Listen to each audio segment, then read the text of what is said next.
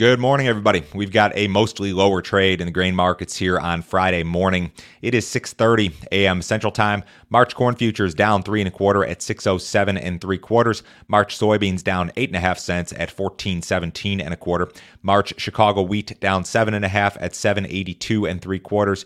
March Kansas City wheat down five and a quarter at 791 and a quarter. March spring wheat down four cents at 940 and three quarters. If you guys are listening on the podcast, appreciate it. If you're watching on YouTube hit that subscribe button, guys. We're up to 3,600 subscribers on this channel. My goal is to get to 5,000 here in 2022. I think we can do it. I know you guys are out there watching, and I think only about 20% of you are subscribed. So if you have not subscribed but you're watching consistently, do me a favor, hit that subscribe button. If you need some additional assistance from me, guys, go to my website, www.standardgrain.com. Click on Grain Marketing Plan here in the upper right hand corner for $49.99 a month. I've got a subscription service. You should certainly check it out this weekend. It includes my morning email that goes out every business day right before I start these live streams at about 6:20 a.m. Central. You'll see uh, every overnight headline of importance, um, a bunch of weather information for both South America and the United States, all of my grain marketing recommendations. Um, included in that is also a text message service. You get market updates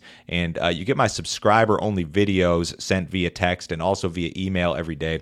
Yesterday, I did a video regarding interest rates. I've had a lot of questions from subscribers regarding interest rates, how to hedge interest rates, how the increased cost of borrowing is going to impact them on the farm or elsewhere uh, here in 2022. So, if you're interested in some more in depth information like that, I do things regarding grain marketing, um, uh, different things like interest rates that will affect you, all sorts of different items. Guys, give that deal a shot. A lot of trade chatter regarding China and uh, the potential for more U.S. soybean purchases. I heard rumors yesterday indicating that China had purchased uh, U.S. beans anywhere from a million up to two million metric tons. Um, a million metric tons is about 37 million bushels, guys, just for reference. Um, some believe that this could have to do with the phase one trade deal. Uh, the Biden administration has mentioned this recently, and they've talked about how China has fallen short. Others believe it could have to do with crop problems in Brazil and slow farmers selling in Brazil, or perhaps the rumors are simply false and traders are looking for a reason for the big rally in the bean market. I don't necessarily know that that big rally in the bean market had a ton to do with South American weather yesterday. I didn't really see anything big uh, on that front, but um, maybe it's it's partially South American weather. Maybe we're still discounting smaller crops in Brazil and Argentina, but maybe these rumors regarding China uh, maybe there's something to it, and uh, we haven't seen a flash sale. Maybe we'll see something reported here today. Uh, U.S. exporters are required to report any sale above 100,000 metric tons to the government within 24 hours. So if if there was a sale here over the last couple of days, you should see it reported at 8 a.m. Central here either today or perhaps on Monday. Uh, to get to the Russia Ukraine story, the U.S. Secretary of State Antony Blinken he is meeting, I believe, as I speak here, with Russia's foreign minister uh, to discuss the Ukraine situation. Uh, I believe this meeting is taking place early this morning in Geneva. Uh, both the U.S. Secretary of State Antony Blinken and Russia's foreign minister Sergei Lavrov downplayed any prospect of a quick resolution ahead of this talk. Uh, the, the Russian official said this Our proposals are extremely concrete and we await equally concrete answers. Blinken said this ahead of the meeting. This is a critical moment. You're right. We don't expect to resolve our differences here today, but I do hope and expect that we can test whether the path of diplomacy or dialogue remains open. We're committed to walking that path to resolving our differences peacefully, and I hope to test that proposition today. Uh, the U.S. to this point has promised only sanctions, not any military action if an invasion occurs. Some people believe that an invasion is imminent. Other people believe that maybe it's it's not so cut and dry. But in any case, guys, this is a big deal for the grain markets. If there is an invasion, if there's any disruption in export uh, shipments in particular, out of the Black Sea region. That is a hugely friendly item potentially for our wheat market here in the U.S. and also for our corn market. That uh, Black Sea region is a huge export hub for wheat. Uh, Ukraine is a big corn exporter. They've provided us with some competition here in recent years. So this is certainly a story that we need to continue to monitor. I wouldn't be surprised if something happened over the weekend. And if something does happen over the weekend, uh, be prepared for some volatility come Sunday night, certainly. U.S. ethanol production improved last week. We had a nice uh, bump in production, 1.053 million barrels per day. That was up uh, 4.7% on the week, up 11% versus the same week last year, up 1% versus the same week in 2020. Now, perhaps of concern is what I have on my screen here. We've had this big surge in ethanol stocks. Ethanol stocks have risen 19% from their October low. They sit now at their highest level since February of 2020. So that's an indication to some that, yeah, we're producing a lot of ethanol ethanol, but we're not using it. Uh, ethanol prices have not really cooperated with this energy rally. So ethanol production margins have declined fairly quickly here. We went from uh, a situation where U.S. ethanol plants, given spot margins, uh, were able to clear well over a dollar per gallon back in late November, early December. Now those margins have retreated and are essentially back to break even. Now, ideally, if you're an ethanol plant, maybe you locked up some of those better margins, you know, six weeks ago. But um, th- there are some things that are cause for concern here: the spike in ethanol stocks and the fact that margins have retreated a little bit. More rain is headed for Argentina. They're going to see quite a bit more rain here over the next seven days. Uh, South Brazil and Paraguay are going to be a little bit drier. There, will be some rain there.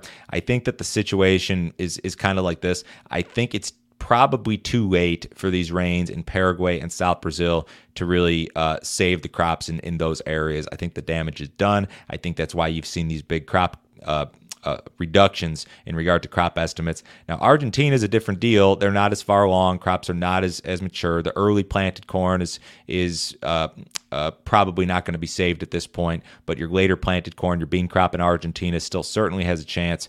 The uh, head agronomist at the Rosario Grain Exchange said this yesterday in regard to production cuts. There was a change in the dynamic, and that change means we won't have to make a similar cut in the near future in Argentina, and the situation will probably not get worse. Losses are not expected to be recovered, however. So there have been some losses, but they're not expecting things to get worse here given the forecast. The Fed is likely to signal uh, an interest rate hike next week. So they've got their meeting, their monthly Jan- uh, meeting for January on Tuesday, Wednesday next week. They'll have a meet uh, a statement rather following that meeting on Wednesday afternoon. A vast majority of economists believe that the Fed will telegraph a 25 basis point uh, increase to its benchmark rate in March. So we're looking for this first rate hike in March A couple of economists believe that the rate hike could be as big as 50 basis points, which would be uh, a very substantial jump. Uh, so when you look at rates and the general trajectory here, this is a nice chart from Bloomberg. Uh, we're looking for rates, you know, by the end of, of 2022 to be around 1% in terms of that benchmark Fed rate, which is the key. That's the overnight lending rate. You can't borrow money at, at that rate, but that's where big banks can borrow money essentially. Uh, by the end of 2024, we're still talking a number just above 2% in terms of what's being projected. Uh, we have been in a in a bear market in regard to interest rates for 40 years. In the early 1980s, the Fed fund rate was peaked at what 19 or 20 percent. It was it was extremely high, and we've done nothing but trend lower in regard to interest rates since then. Uh, we were essentially at zero from 2008 through about 2015, and then they they gradually uh, increased rates prior to COVID. COVID hit, we went back to zero, and now we're talking about raising this benchmark uh, Fed fund rate from zero up to a rate of like 1%, 2% uh, over the course of a couple of years. The other thing that um, the Fed is is planning on doing or is talking about doing is unwinding their balance sheet the Fed, uh, in the process over the last 13 years since the bank bailout in 2008, they have accumulated a phenomenal amount of assets on their balance sheet, and this this really wasn't a big thing until uh, the bank bailout in 2008. And essentially, to put it real simply, this is kind of how we create money in this country. At the Federal Reserve, they push a button on a computer, and money is created out of thin air.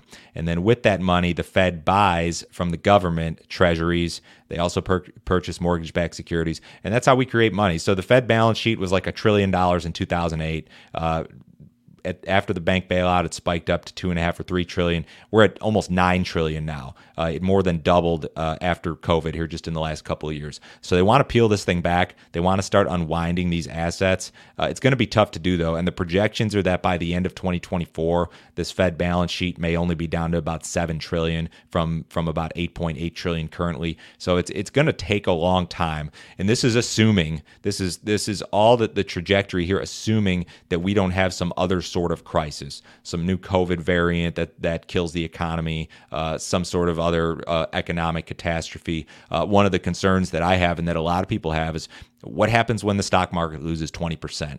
You know, in 2018, the Fed tried to move away from these uh, easy money policies, and the stock market fell 20%, and and they couldn't. They had to pivot and and go back the other way, get back toward these easy money policies. So I think there's a lot of questions regarding this whole Fed thing. Uh, in regard to um, you know a lot of you guys who are watching, if you're farming, the interest rate situation is is certainly going to present you some problems when it comes to borrowing costs. My bigger concern actually is that we see the Fed attempt to raise rates several times, right? And it results in in some sort of shockwave across financial markets where you see the stock market sell off sharply. Uh, you see a collapse in some of these other outside markets, and maybe it brings the grain markets with it. I th- that's actually my bigger concern. Your borrowing costs are, are going up. They've already gone up. That's probably a guarantee. My concern though is that the Fed kind of sets off like a chain reaction across financial markets. Maybe that concern is not warranted. Maybe maybe that sort of thinking is too extreme. But that's actually my bigger concern personally when it comes to this Fed action is that it, it causes a, a chain reaction of selling across the financial complex. And we're already starting to see the stock market weaken up a little bit, and and that could become accelerated if the Fed gets overly aggressive here. They're really walking a tightrope, and I know that they want to support the market, but at the same time they want to get away from these easy money policies, and it's hard to do both at the same time. The cattle market was higher yesterday, or I'm sorry, lower yesterday, marginally lower in fat cattle, uh, marginally lower in feeder cattle. Cash cattle was uh, 136 to 139, I think, kind of ballpark. Boxes were up up yesterday. We do have a cattle on feed report after the close today, so be prepared for a little bit of volatility on Monday, depending on what that report says. The U.S. dollar is marginally lower. The S&P is down 23. The Dow is down 90. Uh, bonds up almost a full handle. Uh, precious metals are lower. The uh, crude oil is down to $1.16 in the April WTI 83.49. Have a great weekend, guys. I'll talk to you Monday.